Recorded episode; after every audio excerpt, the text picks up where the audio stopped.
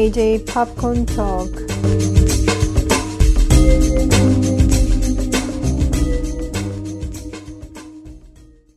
안녕하세요. JJ 팝콘 토크의 제이미입니다. 오늘은 지난 2월 8일 발표된 제94회 Academy Award 후보작들에 대해서 이야기해 보도록 하겠습니다. 오는 3월 27일에 방송될 예정이거든요. 이번 아카데미 시상식은.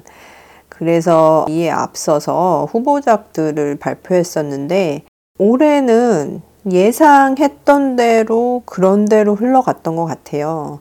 크게 뭐 이변을 일으킨 분야가 있다면, 여우 주연상 후보에서 House of Gucci에 출연했던 레이디 가가가 빠졌다는 거. 그리고 Dune을 감독한 드니 빌뇌브가 감독상 후보에서 제외됐다는 그 정도가 가장 회자가 됐던 얘기였죠. 자, 그러면은 일단 몇 가지 분야에 대해서만 말씀을 드려볼게요. 우선 어, International Feature 부문에 보면은 국제 장편 영화상이 되겠죠. 여기에 보면은 덴마크에서 출품한 Flee하고 애니메이션 다큐멘터리죠.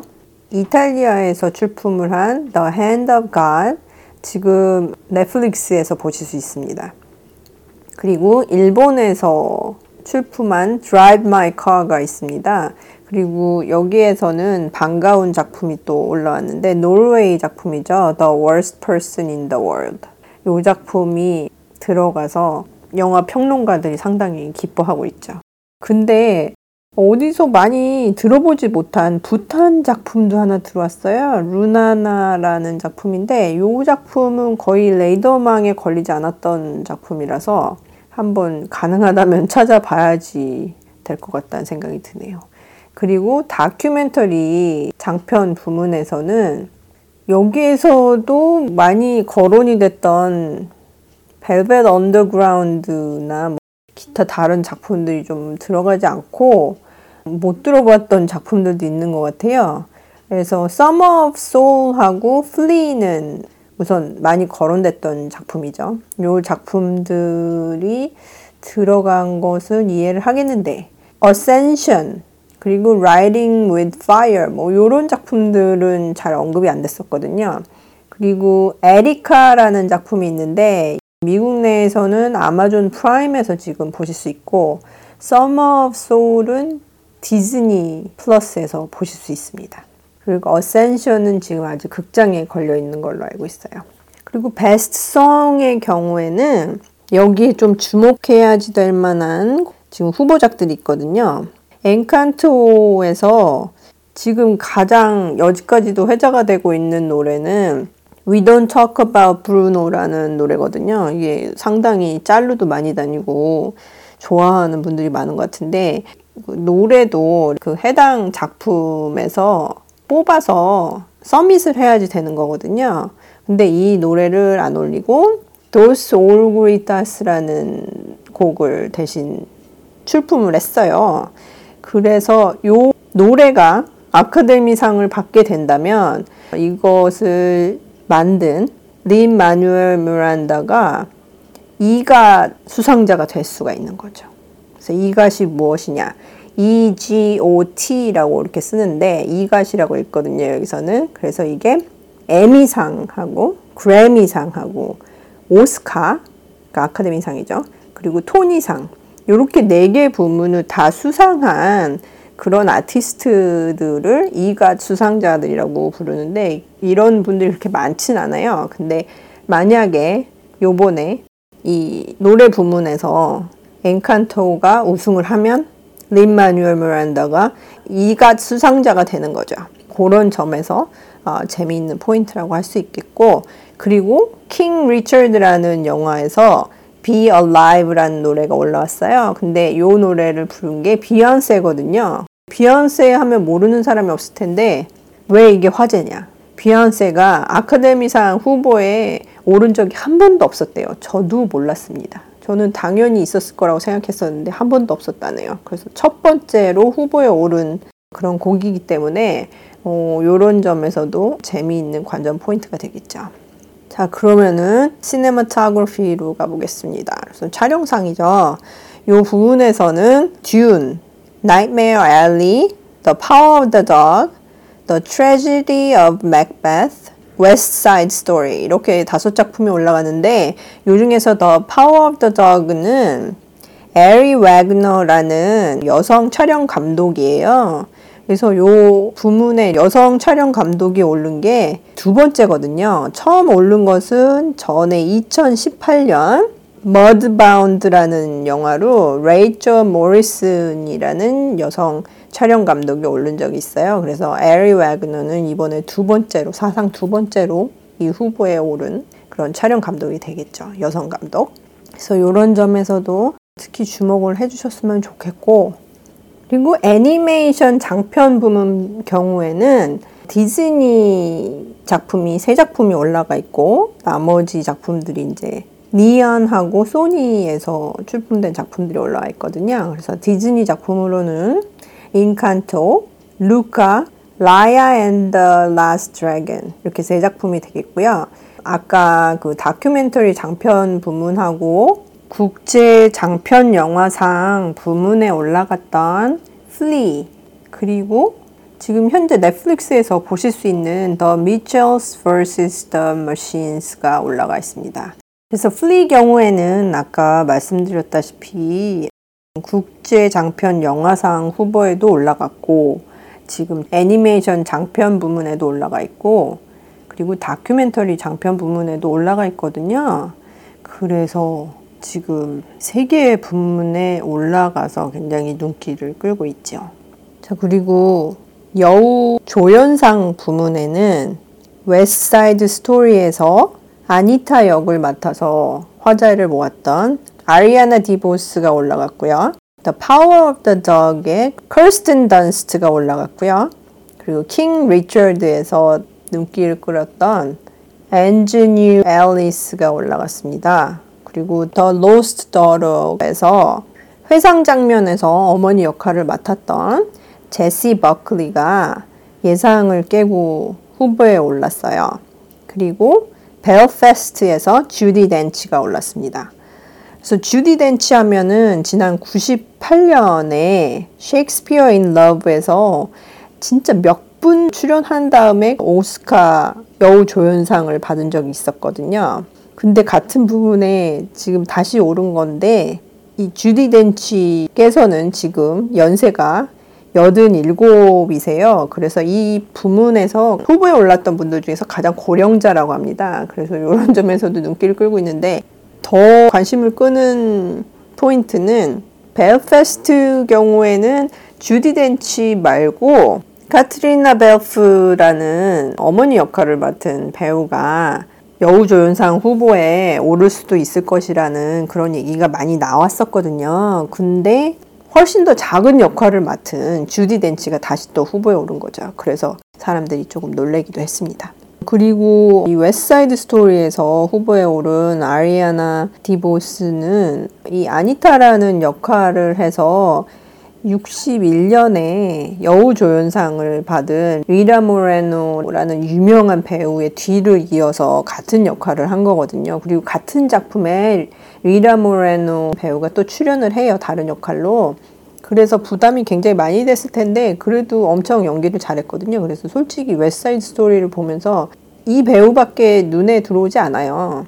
그래서 어, 후보에 오른 게 반가운데 거기다 더 이게 같은 배역으로 60년 후에 또 다른 배우가 후보로 올라갔기 때문에 그런 면에서도 굉장히 눈길을 끌고 있고 이 아리아나 디보스라는 배우가 히스패닉 중에서도 좀 dark한 skin을 가진 배우로서 후보에 올라갔기 때문에 그런 점에서도 어, 눈길을 끌만하고 왜냐하면 이렇게 백인이 아닌 다른 유색인종이 어, 백인 위주의 작품에 캐스팅이 될 때에는 조금 더 light한 skin을 가진 배우들이 선호되는 것이 사실이었거든요. 그런데 요즘에는 많이 이런 생각하는 방식이 달라졌다고 그래야지 되겠죠. 점점 깨어가는 분위기이기 때문에 그런 면에서 이런 캐스팅이 굉장히 호응을 얻었던 것 같고 그리고 이 배우 경우에는 또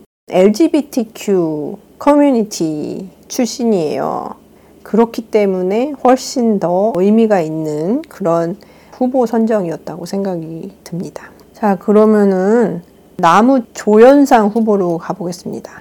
여기에 보면은 또 예상을 뒤엎고 The of the Dog에 출연을 했던 두 배우가 후보로 올라갔어요. 코디 스미트 맥피는 당연히 올라갈 거라고 다들 예상을 했었는데 제시 플러맨스가 또 올라갔거든요. 그래서 두 후보가 같은 영화로 올라가는 그런 기록을 세웠습니다. 그리고 코다라는 영화에서 트로이 코처라는 배우가 후보로 올라갔거든요. 근데 이 후보 경우에는 실제로 청각 장애인으로서는 남성 배우로서는 처음으로 이 부문에 올라간 거기 때문에 굉장히 의미가 크고요. 이외에도 벨페스트에서 주디 덴치와 이제 같이 할머니 할아버지를 연기를 한 배우가 되겠죠. 시아란 힌스가 후보로 올랐고 그리고 Being the Ricardos에서 출연한 J.K. 시먼스가 올랐습니다 후보로. 그래서 요 후보를 보면은 좀 눈에 띄는 게 The Power of the Dog에 출연했던 커스틴 던스트하고 제시 플레먼스가 각각 여우조연상하고 남우조연상 후보에 올라갔잖아요. 근데 이 둘이 실제로 커플이거든요. 그래서 커플이 함께 이렇게 다른 부문에 올라간 것도 굉장히 이례적인 그런 현상이 되겠죠. 처음 그렇게 후보로 올랐던 커플은 2006년에 브로크백 마운틴에 출연했던 히스 레저하고 미셸 윌리엄스가 이렇게 후보로 오른 적이 있었습니다. 그래서 이렇게 커플이 오른 경우가 여우주연상, 남우주연상 후보에도 또 한 커플이 더 있거든요. 그래서 그거는 조금 이따가 소개를 해드릴게요. 그리고 이 외에도 아까 The Power of the Dog에서 남우조연상 후보로 두 배우가 같이 올라갔다고 말씀드렸잖아요. 코디 스미트 맥피하고 제시 플레먼스. 이 두 배우가 같이 올라갔기 때문에 혹시나 이렇게 표가 갈리지 않을까 뭐 이런 우려도 나오고 있어요. 원래 코디 스미트 맥피가 아, 우승을 할 것 같다는 얘기가 많이 나왔었는데 이렇게 같은 영화에서 나온 두 배우 때문에 표가 갈리면은 코다에 출연한 트로이 코처가 받는 게 아닌가 뭐 이런 얘기도 나오고 있습니다.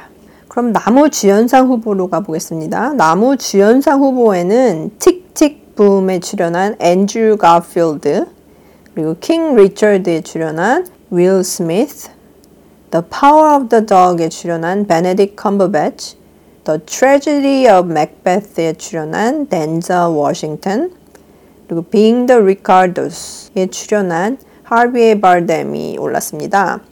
어, 지금 틱틱붐의 경우에는 넷플릭스에서 보실 수 있거든요. 그래서 기회가 되신다면 한번 보시는 것도 괜찮을 것 같아요. 음, 상당히 재미있는 작품이거든요. 그리고 The Power of the Dog이 이번 후보에 가장 많이 오른 작품이 됐는데 베네딕 컴버배치가 연기한 역할이 LGBTQ 캐릭터이기 때문에 그쪽 LGBTQ 커뮤니티에 속해 있는 배우가 연기를 했어야지 되는 거 아니냐 뭐 이런 식으로 얘기도 조금 나오고 있기는 해요. 그런데 그 너무 회자가 많이 되고 있는 상태까지는 아닌데 이런 점도 한번 어, 생각을 이제는 해봐야지 되지 않나 하는 생각이 듭니다. 그리고 덴자 워싱턴의 경우에는 이번이 열 번째로 아카데미상 후보에 오른 경우가 된다고 하네요. 근데 올해에 수상하는 것은 조금 어렵지 않을까 하는 생각이 듭니다. 자, 그러면은 여우주연상 후보로 한번 가보겠습니다. 여우주연상 후보에는 Being the Ricardos의 니콜 키드맨, The Lost Daughter의 올리비아 콜맨, 스펜서의 크리스틴 스튜어트, The Eyes of Tammy Faye의 제시카 체스테인, Parallel Mothers의 페넬로피 크루즈가 되겠습니다. 아까 말씀드렸죠. 여기 여우주연상하고 남우주연상 후보에도 커플이 또 있다고. Parallel Mothers에 출연한 페넬로피 크루즈하고 Being the Ricardos에 출연한 하비에르 바르뎀이 또 커플이거든요. 그래서 올해 후보에는 이렇게 커플이 그 하나도 아니고 둘씩이나 이렇게 다 오르는 바람에 굉장히 화제가 많이 되고 있습니다.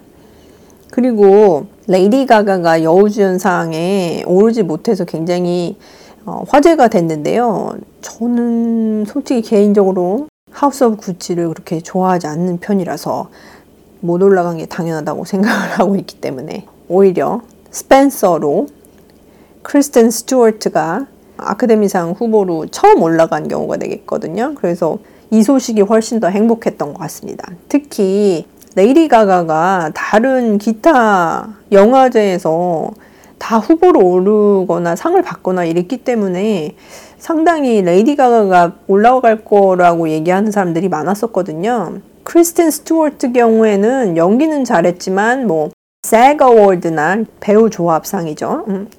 SAG Award나 아니면 BAFTA 영국의 어, 아카데미상 BAFTA에서도 후보에 못 올랐기 때문에 굉장히 무시를 많이 당했다. 뭐, 뭐 이런 식으로 얘기가 되면서 오스카 후보에도 모르지 못하지 않을까. 뭐 이런 얘기가 나왔었는데 올랐어요.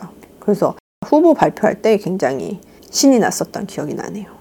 그리고 어, 특이사항은 The Eyes of Tammy Faye에 출연했던 제시카 체스테인인데 요 배우야 워낙 연기를 잘하니까 뭐 배우 가지고 그렇게 얘기를 왈가왈부할 필요는 없지만 이 작품이 레이더망에 전혀 오르지 않았던 그런 작품 중에 하나거든요. 그래서 이 작품으로 후보에 올랐다는 게 조금 놀라웠죠. 이 배우가 오르는 바람에 뭐 레이디 가가가 떨어진 거 아니냐 뭐 이런 얘기도 나오는데 뭐 모르죠. 몇 표 차로 떨어졌는지는. 자 그러면은 감독상 후보로 가보겠습니다.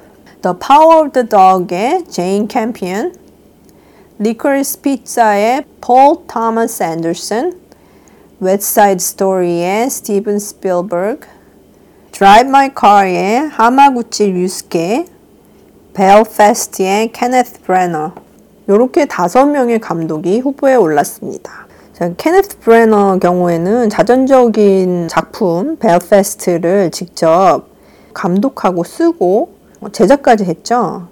그래서 본인 이름으로만 세 개 부문에 지금 올랐어요. 이제 감독상도 있고, Original Screenplay, Best Picture, 그러니까 작품상 후보. 이렇게 세 개에 오르기도 했습니다. 그리고 The Power of the Dog의 제인 캠피언 경우에는 아카데미 역사상 처음으로 이 감독상 부문에 두 번이나 후보에 오른 여성 감독이 되겠죠. 처음은 언제였었냐면은 93년이었어요. The Piano로 후보에 올랐었는데 이때 어떤 작품 때문에 상을 받지 못했냐? 바로 Schindler's List로 스티븐 스필버그한테 졌었죠. 그런데 공교롭게도 올해 역시 West Side Story로 스티븐 스필버그가 올라와 있어요. 그래서 같은 부문에 지금 둘이서 또 만나게 됐었는데 이번에는 꼭 제인 캠피언한테 좋은 소식이 있었으면 하는 바람입니다. 그래서 제인 캠피언 역시 지금 The Power of the Dog를 직접 각색을 했기 때문에 각색상하고 감독상하고 또 제작도 참여했기 때문에 작품상 후보에까지 지금 올라가 있습니다. 자, 그러면 작품상 후보 10개 작품을 얘기를 해보겠습니다. Belfast, Don't Look Up, Dune, The Power of the Dog, West Side Story, Licorice Pizza, Coda, King Richard, Drive My Car, Nightmare Alley. 제가 Nightmare Alley가 올라가서 너무 기뻤었거든요. 이 작품은 솔직히 평론가들이 너무 싫어하는 작품이기 때문에 진짜 아무것도 못 받을 거라고 생각을 했었는데 4개 부문이나 지금 후보에 올랐어요. 메이저 부문에 오른 건 아니지만 일단 작품상 후보에 올랐으니까 아, 기쁘게 생각합니다. 그래서 나이메어 엘리 경우에는 4개 부문에 올라가 있고 Drive My Car 역시 4개 부문에 올라갔습니다. 근데 이 작품 경우에는 지금 작품상도 있지요. 그리고 감독상 부문에도 올라가고 그리고 각색상 국제작품 영화상 부문에도 올라가 있거든요. 그래서 이게 다 기생충의 영향력이 아닌가 하는 생각이 들거든요. 외국 작품이 이런 식으로 그것도 주요 부분에 후보에 올라가는 거는 진짜 힘든 경우인데 이제는 가능해진 것 같아요. 그래서 앞으로도 종종 이런 기회가 있었으면 하는 생각이 드네요. 자, 그러면 Don't Look Up 제가 최악의 영화 중에 하나로 꼽았던 작품인데 이 작품이 4개 부문에 후보에 올라갔어요. 지금 넷플릭스에서 보실 수 있는데 이게 좀 말이 안 된다고 생각을 합니다. 그리고 폴 토머스 앤더슨 감독의 작품인 니콜스 피자는 평론가들한테 너무 좋은 평을 많이 받았었는데 거기에 비해서는 세 개의 부문에 밖에 못 올라갔거든요. 그래서 그게 조금 좀 이상하기도 하네요. 그리고 코다의 경우에는 지금 미국에서는 애플 TV 플러스에서 보실 수 있는데요. 이 작품 역시 세개 부문에 올라가 있습니다. 워너 브라더스에서 제작을 한 King Richard라는 작품이 6개 부문에 지금 후보에 올라와 있는데 남우주연상 후보에 오른 윌 스미스가 이 작품의 프로듀서로도 참여를 했어요. 제작자로. 그래서 윌 스미스가 상을 받게 되지 않을까 뭐 이런 얘기가 많이 나오고 있습니다. 그리고 West Side Story 경우에는 7개 부문에 후보로 올라가 있고 Belfast 역시 7개 부문 그리고 듄이 10개 부문 후보에 올라갔는데 감독이나 아니면 출연 배우들이 후보로 올라가지는 못했어요. 그러니까 주요 부분에서는 이제 작품상을 제외하고는 후보에 오르지 못했는데 그래서 뭐 여기에 대해서 좀 불만을 토로하는 팬들이 많은 것 같은데 저는 뭐 글쎄요. 듄을 그렇게 좋게 보지 않았기 때문에 10개 부문 후보에 올라간 것도 조금 과한 게 아닌가 왜냐하면은 얘기 자체가 완결된 것이 아니었으니까 그렇게 많이 후보에 올라갈 작품은 아니라고 생각을 합니다. 개인적으로. 그리고 올해 후보 중에서 가장 많은 부문에 오른 작품은 The Power of the Dog인데 12개 부문 후보에 올랐거든요. 그것도 다 주요 부문에 올라갔기 때문에 엄청난 결과가 아닌가 싶어요. 왜냐하면 이게 넷플릭스에서 공개가 된 작품이기 때문에 과거에는 넷플릭스를 굉장히 견제했기 때문에 아카데미 측에서도 후보에 그렇게 잘 올려주지 않으려고 그러고 올라가더라도 아주 큰 상까지는 주지 않으려고 하는 그런 경향이 있었거든요. 근데 팬데믹 때문에 스트리밍 서비스가 굉장히 활성화되면서 후보작에도 상당히 많은 변화가 있었어요. 그리고 특히 지금 작품상 후보에 올라간 10개 작품 중에서 절반 정도인 5개 작품은 스트리밍으로 소개가 되거나 아니면은 스트리밍과 극장에서 동시에 소개가 된 경우였거든요. 그렇기 때문에 이제는 뭐 이런 변화를 아카데미 측에서도 받아들여야지 되지 않나 하는 생각이 드네요. 그리고 만약에 The Power of the Dog이 작품상을 이번에 받게 된다면 넷플릭스에서는 처음으로 작품상을 수상을 하는 게 되겠죠. 근데 이번 작품상 후보에서도 미국 내에서 1억 달러의 수익을 넘어간 작품은 듀운밖에 없거든요. 듀운의 경우에는 1억 700만 달러를 미국 내에서 박스 오피스로 기록을 했고 전 세계적으로는 한 4억 달러 정도를 수익으로 올렸는데 나머지는 거의 뭐 비교가 안 될 정도로 적은 수익을 올린 작품들이에요. 그래서 요번 오스카 시상식도 사람들이 많이 시청을 하지 않을 것 같다. 뭐 이런 예상이 많이 나오고 있거든요. 계속 시청률이 떨어지고 있기 때문에.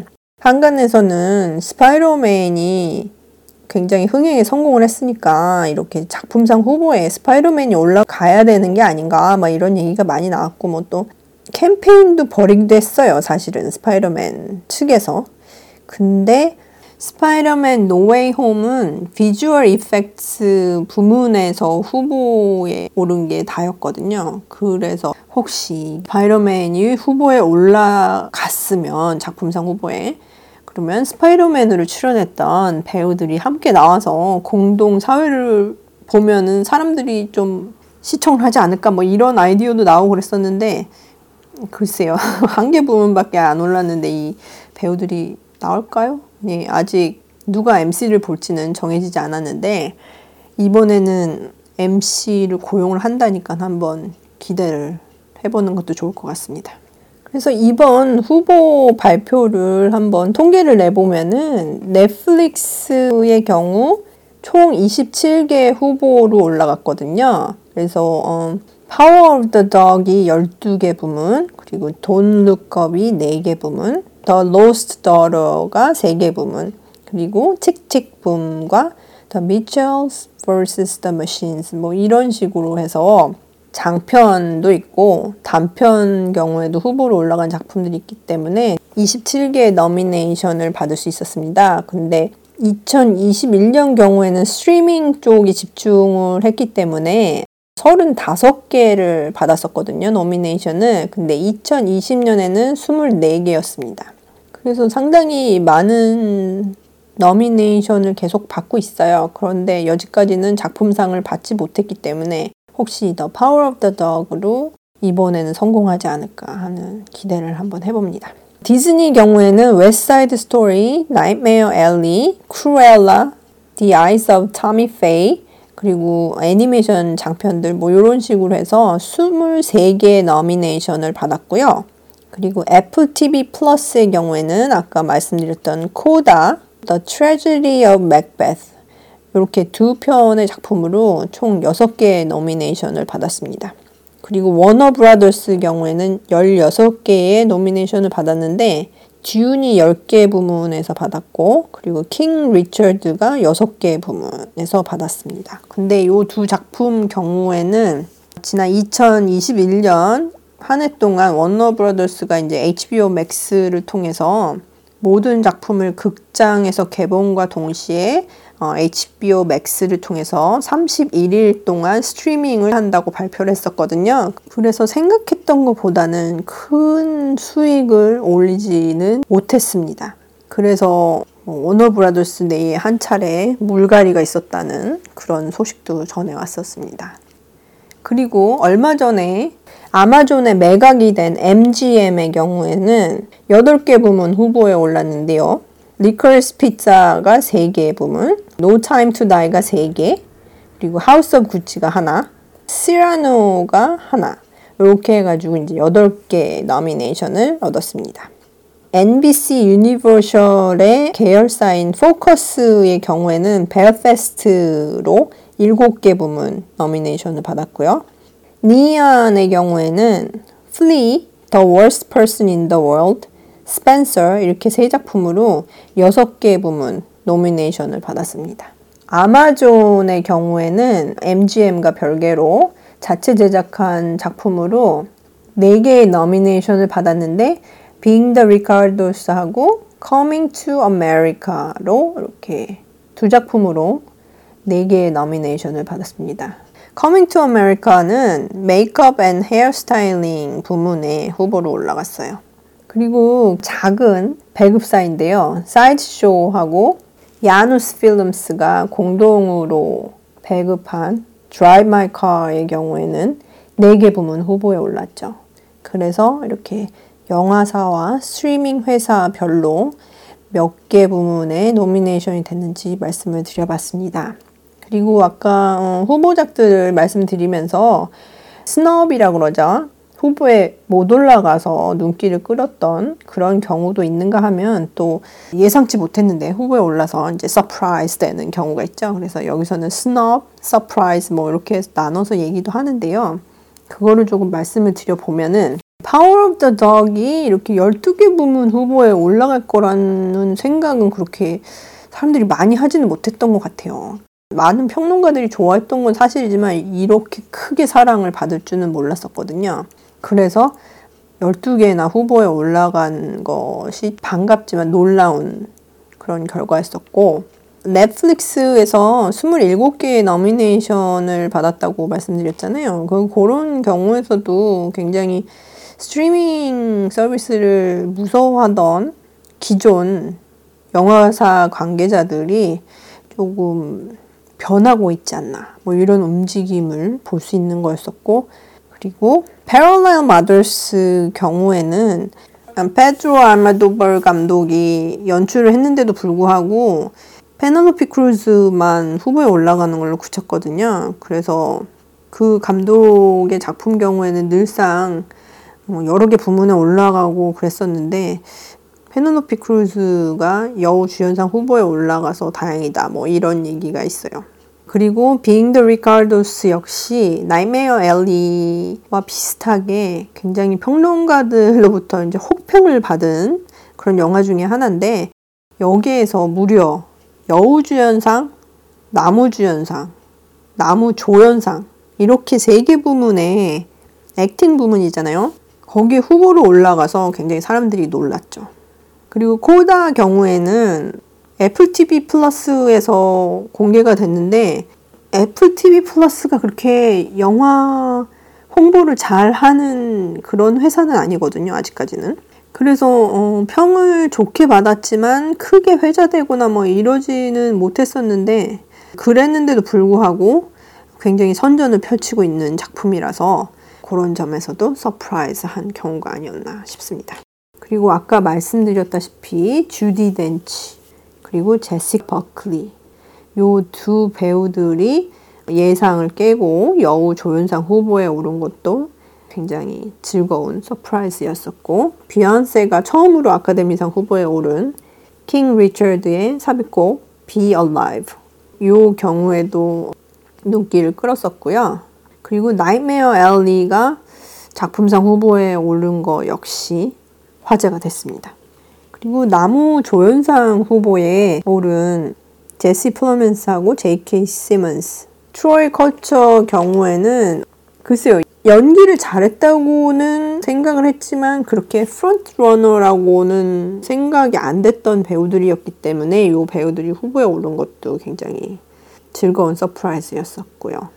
반면에 굉장히 무시를 당했다 이렇게 평가를 받고 있는 경우는 Passing이라는 작품이 있거든요. 이 작품 역시 지금 넷플릭스에서 보실 수 있는데 이 작품이 완전히 무시를 당했죠. 이 중에서도 주연 중에서 하나인 루스 네가가 후보에 오를 것이라는 얘기가 좀 나왔었는데 그 배우마저 후보에 오르지 못해서 아쉬움을 표현하는 사람들이 있었습니다. 그리고 House of Gucci에서 레이디 가가가 여우주연상에 후보에 못 올랐고 그리고 자레드 레토가 남우 조연상 후보에 오르지 못했거든요. 글쎄 이거는 snub이라고 얘기를 할 수 있을까요? 저는 이 작품을 굉장히 안 좋게 봤었기 때문에 오르면 안 된다고 생각을 해서 이 후보 발표할 때도 아 제발 House of Gucci는 후보에 오르지 않았으면 좋겠다 막 이렇게 생각을 했었는데 주요 부분에 다 오르지 못했습니다. 그래서 저는 감사하게 생각을 하고 있고요. 그리고 CODA의 경우에는 남우 조연상 후보로 트로이 코처가 올라갔는데 사실은 그 배우보다는 말리 매트린이라는 배우가 또 있거든요. 이 배우가 누구냐? 86년에 Children of Lesser God라는 작품이 있는데 작은 신의 아이들이에요. 이 작품으로 86년에 여우 주연상을 받은 적이 있어요. 그래서 청각 장애인으로는 처음 수상을 했던 그런 배우로 기록이 남아 있는데 이 배우가 CODA에서도 또 출연을 해서 좋은 연기를 선보였거든요. 그래서 여우 조연상 후보에 오르지 않을까 기대를 하는 사람이 많았었는데 이 배우가 오르지 못하고 대신 이 배우가 연기했던 그 캐릭터의 남편으로 나온 트로이 코처가 남우 조연상 후보에 올랐죠. 그래서 뭐 either way 둘다 다 연기를 잘했으니까 둘 다 올랐으면 뭐 좋긴 했지만 일단 그거로도 만족스럽지 않나 하는 생각이 드네요. 그리고 뭐 Don't Look Up 역시 제가 worst movie로 뽑았던 작품이라고 말씀을 드렸는데 여기에 또 주연으로 나온 레오나르도 디카프리오가 남우 주연상 후보에 못 올라갔다고 얘기를 하는 사람이 있는데 이건 좀 무리야 무리 상당히 무리입니다. 그리고 애니메이션 부문에서 Sing2가 후보에 오르지 않았어요. 그래서 이것도 좀 얘기가 되고 있고 그리고 시라노라는 작품이 있는데 이 작품이 좀 운이 없어요. 개봉을 할 때쯤 다시 코로나 바이러스가 유행을 하는 바람에 프리미어 하는 그런 행사가 다 취소가 되고 그리고 개봉 일정도 연기가 되면서 이게 홍보가 제대로 안 된 거예요. 그리고 이 너미네이션을 결정하는 아카데미 멤버들한테 아니면은 평론을 하는 평론가들한테도 스크리너가 보내지긴 했지만 그걸 뭐 본 사람도 있고 안 본 사람도 있고 그러니까 이게 홍보가 안 됐기 때문에 여기에서 연기를 굉장히 잘했다고 얘기를 듣기는 했는데 피터 딩클리지가 나무주연상 후보에 올라가지 못했습니다.